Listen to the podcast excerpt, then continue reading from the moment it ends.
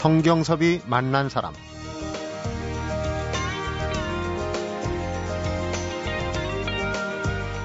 오산학교 시절 스승이었던 김옥 선생이 소월의 시창작을 직접 지도해주고 이끌어주며 발표를 도와주었던 분이었다면 소월의 숙모 계희영 여사는 어린 소월에게 시상의 샘을 개발해 주었고 간접적으로나마 시혼을 불어넣어준 계몽 선생이라고 비유하면 좋을 것이다. 성경섭이 만난 사람 오늘은 어제에 이어서 소월의 시를 노래하는 소월의 증손녀 성악가 김상은을 만나봅니다.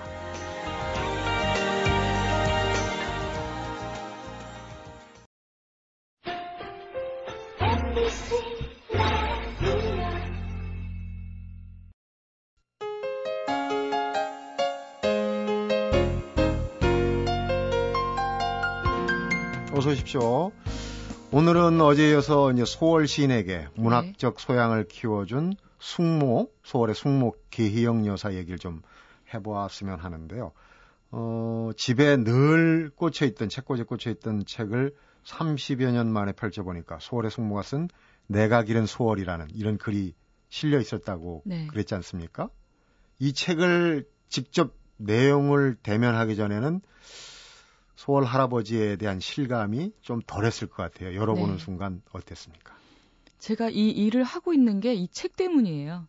사실 제가 이 책을 읽어버렸기 때문에 어, 할아버지를 만나게 되었고요. 네. 그리고 그냥 증손녀라기보다는 그냥 이 한국의 한 국민으로서 음. 존경하게 됐어요. 어, 그 책의 내용을 읽으면서 할아버지를 너무 존경하게 되었고, 그리고 그 시절에 살았던 선조분들이요, 너무 감사했어요. 음, 너무 어려운 시절을 살아주셨잖아요. 그리고 또 그 힘든 세월을 살아주셨기 때문에 저희가 있는 거고요. 음, 제가 제 안에 너무나도 감사한 마음이 들었기 때문에 아, 그렇다면 어 제가 할아버지의 시를 다시 한번 노래를 해야겠다 하는 다짐을 하게 되었던 게 이 책을 읽으면서였어요. 그러니까 35년 동안 네. 묵혀놨다가 갑자기 책을 네. 펴는 순간 그런 영감이 왔다면 극적으로 얘기하면 책에 씌운 거네요. 네, 시였죠. 책을 지금 갖고 오셨는데 네. 보니까 1970년 어 41년 전이네요. 12월 1일에 인쇄를 했고 12월 13일에 발행이 책- 됐고 장문각에서 발행을 했어요. 소월 선집 값이 650원. 네. 그때 뭐 이 책값이 비싼 거였는지 싼 편인지 모르겠는데 계희영 편저 소월에 네. 이 숙모 계희영 여사 편저인 걸로 됐고 뭐 평론도 있고 시 소설도 있는데 여기에 이제 목차에 보니까 소월 전기 내가 기른 소월 네. 이 얘기가 이제 확 좀 요새 말로 확 꽂히신 거네요. 네. 음.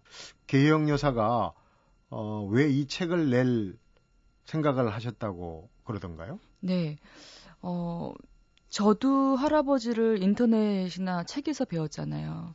그랬을 때, 어, 소월의 죽음과, 그리고 소월에 나타난 그 님과, 이런 것들이 많이 이제 이야기가 나와요. 네. 그래서 그 님이 무슨 동네 오순이라는 둥, 음. 그리고 그 님이 여인, 사랑하는 뭐 첫사랑, 이런 음. 얘기도 많이 나오고요. 음. 그리고 어, 그 죽음의 가운데에서는 어, 아편이 있었다는 이유로 아편쟁이 그러니까요. 뭐 예. 아편 중독 어, 얘기도 네. 있고 한데. 그런 얘기들이 많았어요. 음. 근데 제가 그 책을 읽었을 때 그 머리말에 소월은 내가 길렀다. 내가 잘한다. 음, 내가 어렸을 때 소월을 내가 길렀다. 그랬는데 내가 아는 소월은 그런 사람이 아니다. 음. 소월이 어, 죽고 나서 어, 많은 왜곡된 이런 이야기들이 나오기 시작했대요. 음. 그래서 그 소월은 굉장히 많이 배운 사람 중에 하나였어요. 그 시절에. 유학도 했잖아요. 그럼요. 그리고 또 집안이 워낙 큰 집안이었고 굉장히 부잣집의 종손이었기 때문에요. 네. 또 영어도 잘했고 일본어도 잘했고 그랬기 때문에 친일로 만들기 위해서 음. 이제 일본 사람들이 많이 불려갔다고 들었어요.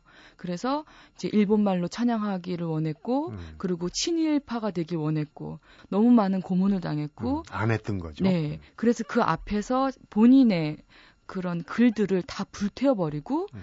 그래서 그 어, 서정적인 시만 남겨놓고 나머지 것들을 다 없애버렸대요. 음. 순사들이요. 책을 만드는 과정에서 신상옥 감독이 또 네. 얽힌 얘기가 있네요. 네. 그건 또 뭔가요? 어, 그래서 그 나중에 아니 숙모님께서 음, 음. 그러시 그러셨어요. 신상욱 감독님 찾아오셔서 어, 한번 영화를 만들고 싶다 음. 소월에 관한 그래서 그 소월이 일본에 이제 유학을 갔었잖아요. 네. 근데 그 시절의 그런 어 가상으로 왜냐하면 그때 당시에 시들이 뭐가 있냐면 기생에 관한 시도 있고요. 네. 뭐 그런 시들이 있어요. 술에 관한 시도 있고요. 음. 그러니까 그래서 어 가상으로 무슨 러브 스토리 이런 것들을 한번 일본을 무, 무대로 해서 네, 소월이 네. 주인공이 된 네. 그런 거를 한번 러브 스토리를 한번 영화를 찍겠다는 거를 이제 얘기를 하려고 이제 숙모님을 찾아온 거래요. 네. 그래서 숙모님이 너무나도 깜짝 놀라셔서 안 되겠다. 이렇게 내가 있다 보면은 소월에 대한 이런 왜곡된 이런 얘기들이 너무 많이 퍼져나가겠다. 음. 그래서 이제 내가 아는 소월에 대해, 내가 기른 소월에 대해서 전기를 써야 되겠다가 이제 다짐을 하셨대요. 아, 그래서 따님 되신 분이 엄마 그러면 얘기하세요. 제가 쓸게요. 이래서 이 전기가 나왔어요. 구술을 한 걸 네. 받아 적었군요. 그런데 네. 이제 책에 이렇게 보니까 제일 첫머리 제1장의 소월의 탄생에 네. 이민년 1902년이에요. 소월의 네. 어머니는 만삭의 몸으로 친정으로 해산하러 갔다 이렇게 돼 있어요. 네네. 그리고 8월 초 엿새 날 양력으로 치면 이제 9월 7일이라고 그랬는데 네. 새벽에 소월을 낳았다.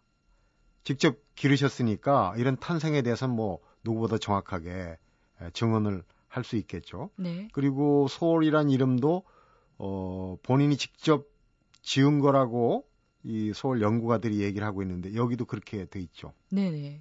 탄생에 얽힌 얘기는 그렇고 어 32살의 나이로 요절을 했어요. 그러니까 네. 숙모 내가 기른 소월을 그 쓰셨지만은 그 직접 기른 숙모의 마음이 어땠을까? 여기도 책에 실려 있을 것 같네요. 네.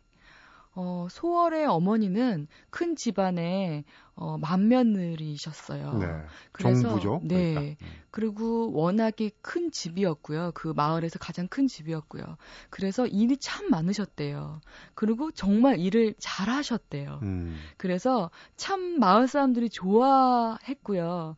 참 일도 잘하고 이런 정말 멋진 며느리였던 거예요. 종부를 잘 얻었다. 네. 칭송이 자자했겠군요. 네. 근데 이제 숙모님이 시집으로 왔어요. 왔는데 그때 소월을 만난 거예요. 그때가 세 살이었대요. 소월이요. 음. 그런데 이제 엄마가 키울 수가 없잖아. 일이 많으니까요. 그리고 또 소월은 너무나도 이렇게 총명했대요. 음. 그리고 어 천재 소리를 들을 만큼 음. 기억력이며 암기력이 대단했대요. 네. 그리고 옛날 얘기 듣는 걸 너무 좋아했고요. 근데 그 당시에 여- 여자들이 글을 아는 사람이 별로 없었잖아요. 근데 이 승모는 글을 알았대요. 어렸을 때, 어, 왜, 땅바닥에 왜 흙이 있잖아요. 네. 거기다가 손가락으로 이렇게 해가지고 글씨를 배웠대요. 음. 그래서 글씨를 알으셔가지고 책을 많이 읽으셨대요. 어깨 너머로 배운 네. 셈이네요, 숙모가. 예, 그래서 어. 옛날 얘기를 많이 알고 계셨던 귀한 여성분이셨던 거예요. 음. 그러니까 우리 아들이 그런 걸 너무 좋아하잖아요. 소월의 어머니가 그러니까 숙모님한테 일은 내가 할 테니까 자네가 우리 소월 좀 키워줘 이런 거예요. 어. 그래서 숙모도 편해졌죠. 일을 많이 해야 되는데 소월을 키우면 되는 거였잖아요. 그러니까 그때 얘기로는 이제 숙모가 독선생을 네, 하신 거네요. 네, 그 소월 시인의 이 마지막 모습에 대해서도 여러 가지 네. 논란이 있는데 숙모도 네. 책을 보니까 이렇게 적혀 있어요. 335쪽인데 이렇게 고향을 다녀간 후 1935년 음력 11월 18일 양력으로는 12월 13일인데요. 젊음을 꽃피울 34세 아까운 나이에 그는 세상을 이기지 못하여 스스로 목숨을 끊고 말았- 말았다. 이렇게 돼 있거든요. 그러니까 어, 세상을 이기지 못하여라는 표현이 있어요. 네, 표현이 있는데 돌아가신 날이 이제 12월 13일이다 혹은 뭐 23일이라는 얘기도 있고 한데 곧 네, 돌아오지 않습니까? 네, 그런데 이제 그 마지막 모습에 대해서 어 아까 이제 그 잘못된 네. 왜곡된 부분이 있다고 그랬는데 어떻게 들으셨습니까? 이제 마지막 그 소월의 최후에 대해서. 솔직히 그 마지막 부분은 누구도 모를 거예요. 그 자리에 있지 않았기 때문이겠죠. 네. 그런데 그 마지막 부분에 대해서는 이제 아드님이 남한에 오신 그 아드님이 셋째 아들. 네, 인터뷰를 하셨나 봐요. 어, 자살로 말씀을 하셨기 때문에 그게 다 그렇게 알려지긴 해- 했겠죠. 네. 근데 제가 그 책을 읽고선 제가 느낀 저의 느낌은요. 음. 솔직히 제가 안 봐서 모르겠어요. 하지만 자살하기 자살이라기보다는요. 그 마지막 순간에 많이 일본 순사들한테 쫓김을 당하셨어요. 네. 그래서 어 구성에 가 계셨고요. 시골로 음, 음. 이사를 가셨고요. 또 거기서도 순찰들이 어느 정도였냐면요. 매일같이 불려드리니까 술을 드셨대요. 왜냐면 음. 술 취해 있어야지만 상대를 안 해줬대요. 맨정신으로는 네. 버틸 수가 없는. 그리고 어 그냥 술 먹었으니까 말이 안 되니까 이제 만나주질 않았던 거고요. 그러다 보니까 각기병을 얻으셨대요. 어. 그 병이라는 게 뼈마디가 다 아픈 병이거든요. 음. 근데 제 생각에는 아편이 있다? 전 이해가 돼요. 왜냐면 그 당시에는 아편을 살 수 있었겠죠. 우리도 너무 몸이 힘들면 병원에서 월핀을 하잖아요. 네. 그런데 그 당시에도 각기병이란 건 너무 힘들었기 때문에 아마 아편 중독이 아니라요. 몸이 힘들어서 살 수도 있었다고 저는 생각해요. 네. 그래서 어, 있었을 뿐인데, 그리고 그 죽음에 대해서도 자살을 했다 본 사람이 없고요. 맨 마지막 증언은 뭐였냐면, 항상 소월은 새벽 2시에 정도 되면은 글을 쓰셨대요. 새벽에 많이 네. 집필 활동을. 네. 그러다가 새벽에 쓰시고 아침 되면 그 조반을 먹을 때 식구들을 들러 앉아서 밤새 쓴 그 글을 읽으셨대요. 음. 그러면 엄마, 동생들이 너무나도 즐겁게 들었 다는 그런 얘기를 어, 소월의 여동생분이 하셨거든요. 아. 그런데 항상 밤에 글을 쓰셨고 아침 되면 늦게 늦잠을 주무시잖아요. 그런데 이제 소월의 아내가 그날따라 너무나도 이렇게 안 일어나니까 또 그냥 주무시라고 조반을 같이 안 먹고 음. 식구들이 못 깨우게 한 거예요. 음, 좀더 주무시라고. 네. 음. 그러다가 좀 이상해가지고 문을 열고 들어가니까 예, 돌아가신 거죠. 음. 근데 그것이 일부러 그랬다 안 그랬다 그거는 말을 할 수 없을 것 같아요. 이 책에 보면은요. 네. 어, 돌아가실 당일에 이 소월의 아내 홍 씨, 그러니까 이제 상한 씨한테는 외증조 할머니가 네. 되는 거예요. 경찰서를 호출받고 다녀온 소월이 아내 홍 씨에게 이런 수모를 받으며 살아서 뭐해 차라리 죽는 게 낫지 아니면 만주로 가야겠는데 다음날 아침 소월은 숨을 거둔 채 발견됐다. 이런 이제 대목이 있거든요. 네. 그러니까 이 대목하고 아까 네. 말씀하신 그 대목하고를 이렇게 이제 어, 대비를 해보면은 네. 또 짐작이 되는. 사실 이런 부분은 누군가가 좀 어, 연구를 하고 그래야 되는데 워낙 또 이 장소가 오랜 네. 시간 또 이제 북쪽 이쪽이고 해서 검증 받기에는 좀 어려운 그런 네. 부분이 있는데 어쨌든 그 어, 증손녀로서 네. 이런 부분들이 좀 바로 잡아졌으면 하는 그런 바람은 아주 클 것 같아요. 네. 성경섭이 만난 사람 오늘은 소월시를 노래하는 소월의 증손녀 성악가 김상은과 함께 12월 서거 69주년을 맞는 김소월 시인의 이야기로 함께하고 있습니다.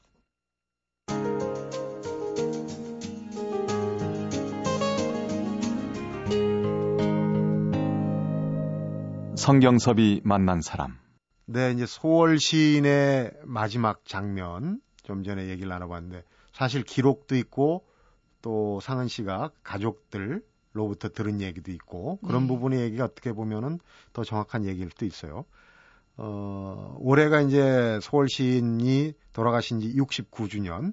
네. 어, 12월인데 이제 바로 이달인데 소월이 탄생하던 날의 모습이 이 내가 기른 소월 개영 여사의 책의 97쪽에 자세하게 실려 있는데 네. 제가 한번 읽어보도록 하겠습니다. 이민년 1902년입니다. 8월 초여센 날 새벽에 소월을 낳았다. 소월의 외가에서도 옥동자를 얻었다고 모두 기뻐했다. 소월은 갓 낳았을 때도 한 달이나 자란 아이같이 컸고 피부도 희고 맑았다. 예쁜 아들이 태어났다는 소식은 곽산 큰 집에도 전해왔다. 뭐 이래서 쭉 가고요. 어, 소월의 어머니는 머리를 매만지고 옷을 갈아입고 먼 길에 오신 시아버지에게 인사를 드렸다. 잠이 든 아기를 안고 한참 들여다본 후 할아버지는 아가 내 이름 정식이다 라고 했다. 이런 대목이 있어요. 네. 그러니까 소월의 할아버지가 이미 손자 이름을 지어 놓으셨네요. 네. 어, 정식, 그 네. 본명이지 않습니까? 어, 아까 이제 엄, 어머니가 계신데 숙모가 소월을 기른 사연은 말씀을 하셨고 네. 숙모가 또 이 어깨너머로 배운 글이지만은 참 책을 많이 읽고 이야기꾼이라고 그랬어요. 그러니까 네. 소월한테 얘기를 많이 해줬겠죠. 네. 예전에 얘기 이야기 너무 좋아하면 이제 가난하게 산다는 얘기도 있는데 네. 그 소월 시인은 숙모가 얘기를 해주면 꼭 길게 길게 해달라 이렇게 단서를 붙였다고 돼 있네요 책에. 네. 저도 그 책을 보면서 너무 재밌었다는 건요. 이렇게 소월의 어린 시절을 보고 또 소월의 청소년 시절을 보고 이렇게 볼 때 제 아들하고 너무 비슷한 거예요. 그래서 재밌었어요. 어, 왜냐하면 그 시절의 나이가 저희 아들하고 좀 비슷한데요. 저는 제 아들이 이렇게 보면은 특이하거든요. 그런데 엄마 눈에 누구- 보기에도. 예, 누구 닮았을까? 아빠를 닮았나? 이렇게 생각을 했는데 요즘에는 제가 얘기를 하죠. 얘는 소월 할아버지를 닮았다고 제가 얘기를 할 정도로 음, 닮은 부분이 너무 많은 거예요. 그 어린 소월이요. 옛날 얘기를 너무 좋아했기 때문에 숙모님이 말씀하신 옛날 이야기를요. 그 새벽이 될 때까지 집요하게 들었대요. 어, 근데 한 번 꽂히면 끝까지 하는 게 있었기 때문에 그거를 어느 정도였냐면 별명이 지어졌는데 방바닥에 끝에 가면 이렇게 뭐 이렇게 쌀가마니처럼 이렇게 놓아진 게 있잖아요. 네. 소월이 그랬다는 거예요. 화장실도 안 가고 거기 음. 앉아가지고 옛날 얘기만 들었다는 거예요. 어, 근데 그 얘기를 들었을 때 제 아들도 뭐 하나에 꽂히면요. 걔가 그러거든요. 그러면서 이 청소년 시절을 읽을 때는 어머 나랑 비슷하네. 막 이런 이러면서 참 재밌게 읽었어요. 혈육의 네. 재발견입니다. 네. 소월의 사진 얘기인데요. 소, 네. 소월이 지금 초상화밖에 이제 뭐 시집이나 있는데 보면 초상화 아니겠습니까? 그게 네. 이제 여러 주변 분들 그 당시 분들이 얘기를 듣고 어 요즘 말로 얘기하면 이제 몽타주식으로 네. 그린 초상화인데 오늘 사진을 갖고 나오셨어요. 네. 사진이 북한에 있다. 네. 뭐 이런 얘기도 하고 있는데 이제 이게 공개됐지만은 이게 진위 여부도 나오고 그랬는데 네. 어쩌면 이렇게 상은 씨 얼굴형하고 비슷해요. 이게 정말 피는 못 속인다. 이 사진 얘기 좀 해주세요. 네, 저도 사진을 몰랐다가요. 우연찮게 이제 막 인터넷 찾아보면서 이제 이 사진을 발견한 거예요. 네. 근데 그게 97년도 월간 중앙에 나왔던 사진인데요. 이게 북한에서 오산학교 시절 딱 사진이 하나가 있었대요. 음, 근데 그거를 이제 북한에서 발표를 했고요. 그게 이제 어, 월간 중앙에 나왔던 건데 제가 그걸 본 거예요. 근데 전 그걸 본 순간 이 사진이 맞네 이랬어요. 음, 딱 감이 오죠. 왜냐면 지금 사진은 안 닮았어요. 근데 이 사진을 딱 보니까 수월이 여동생하고 똑같더라고요. 음, 그리고 저희 삼촌하고 똑같이 생겼고요. 그래서 모르겠어요. 뭐 진위를 뭐 밝힌다? 그건 잘 모르겠고요. 음. 제 눈에는 맞아요. 그러니까요. 네. 그러니까 피는 못 속인다도 이- 있지만은 우리말에 예전에 어른들이 많이 한 게 있습니다. 시도독질은 못한다. 네. 보면 알거든요. 네. 자란 다음에. 중조 할아버지 김소월 씨는 이제 우리 대한민국 사람이라면은 누구든지 좋아하고 그 중에 제일 좋아하는 그동안에 통틀어서 시 중에 제일 좋아하는 시가 바로 이겁니다. 뭔지 네. 아시죠? 진달래. 진달래꽃. 진달래꽃에다가 곡을 붙여서 노래를 하셨어요. 네. 안 들어볼 수가 없죠. 네. 한번 들어보겠습니다.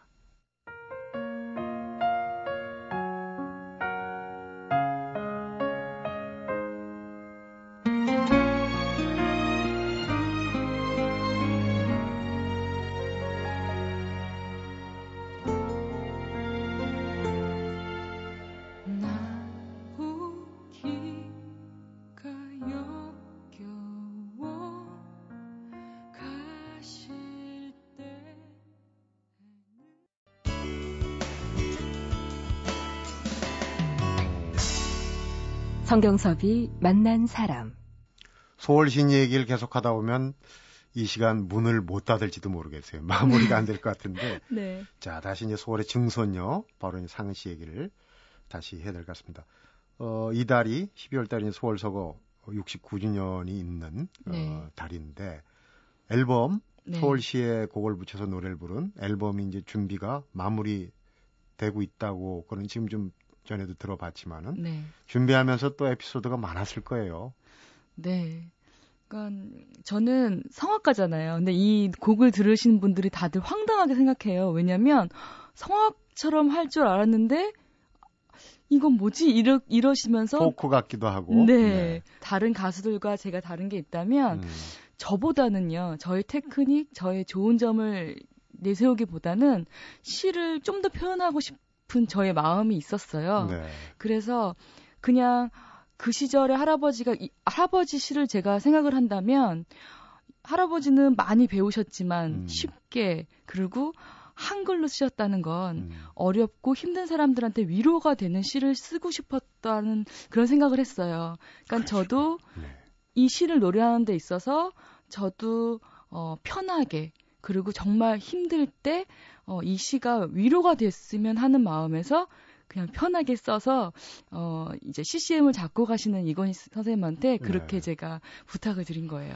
제가 듣기로도 네. 그렇게 쉽고 편하게 위안이 되게 이렇게 네. 들립니다. 앞서서 서울에 서울 아트월이 있는 것도 몰랐다 그랬어요. 네. 서울길도 여러 군데 있긴 한데 네. 사실 기념관이 정식으로 세워지지 않은 거란 말이에요. 네. 이 부분에 대해서 할 얘기가 있으실 것 같습니다. 어, 기사에서 봤는데 뭐 소월에 기념관이 없어서 많이 속상해 하신다고 그런 자손들 그런 얘기가 많이 있어요. 네. 근데 저는 그렇게 생각을 해요. 어, 할아버지가 가장 기뻐하시는 일은 본인의 이름에 기념관이나 시비나 이런 동상 이런 거보다는요. 음. 본인의 시로서 많은 사람들한테 도움이 되고 위로가 된다면 그것을 더 기뻐하실 거라는 저는 믿음이 있어요. 네. 그래서 기회가 주어진다면 기념관도 좋겠지만요. 저는 지금 저의 심정으로는 할아버지의 시를 제가 노래를 부르면서 어려운 사람들한테 위로가 되었으면 가장 좋겠어요. 네. 우리가 정말 좋아하는 소월신의 얘기를 이렇게 새삼 혈육을 통해서 듣게 되니까 너무 반갑고요. 또 소월의 맞달의 맞달의 맞달로 알려지면서 처음 방송에 나오셨잖아요. 네. 김상한 씨에게도 상당히 새로운 활력이나 기회가 될 것 같아요.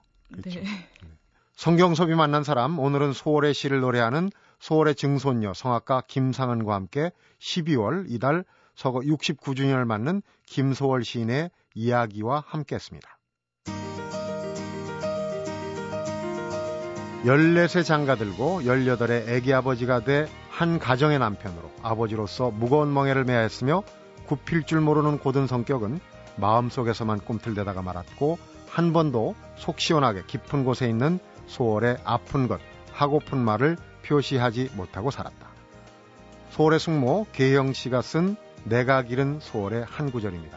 한국인이 가장 좋아하는 소월 시인의 너무도 인간적인 면모가 새삼스럽게 알려지면서 오늘 우리에게 어쩌면은 큰 위안이 될지 모르겠다는 생각을 해봤습니다. 성경섭이 만난 사람 오늘은 여기까지 함께 하겠습니다.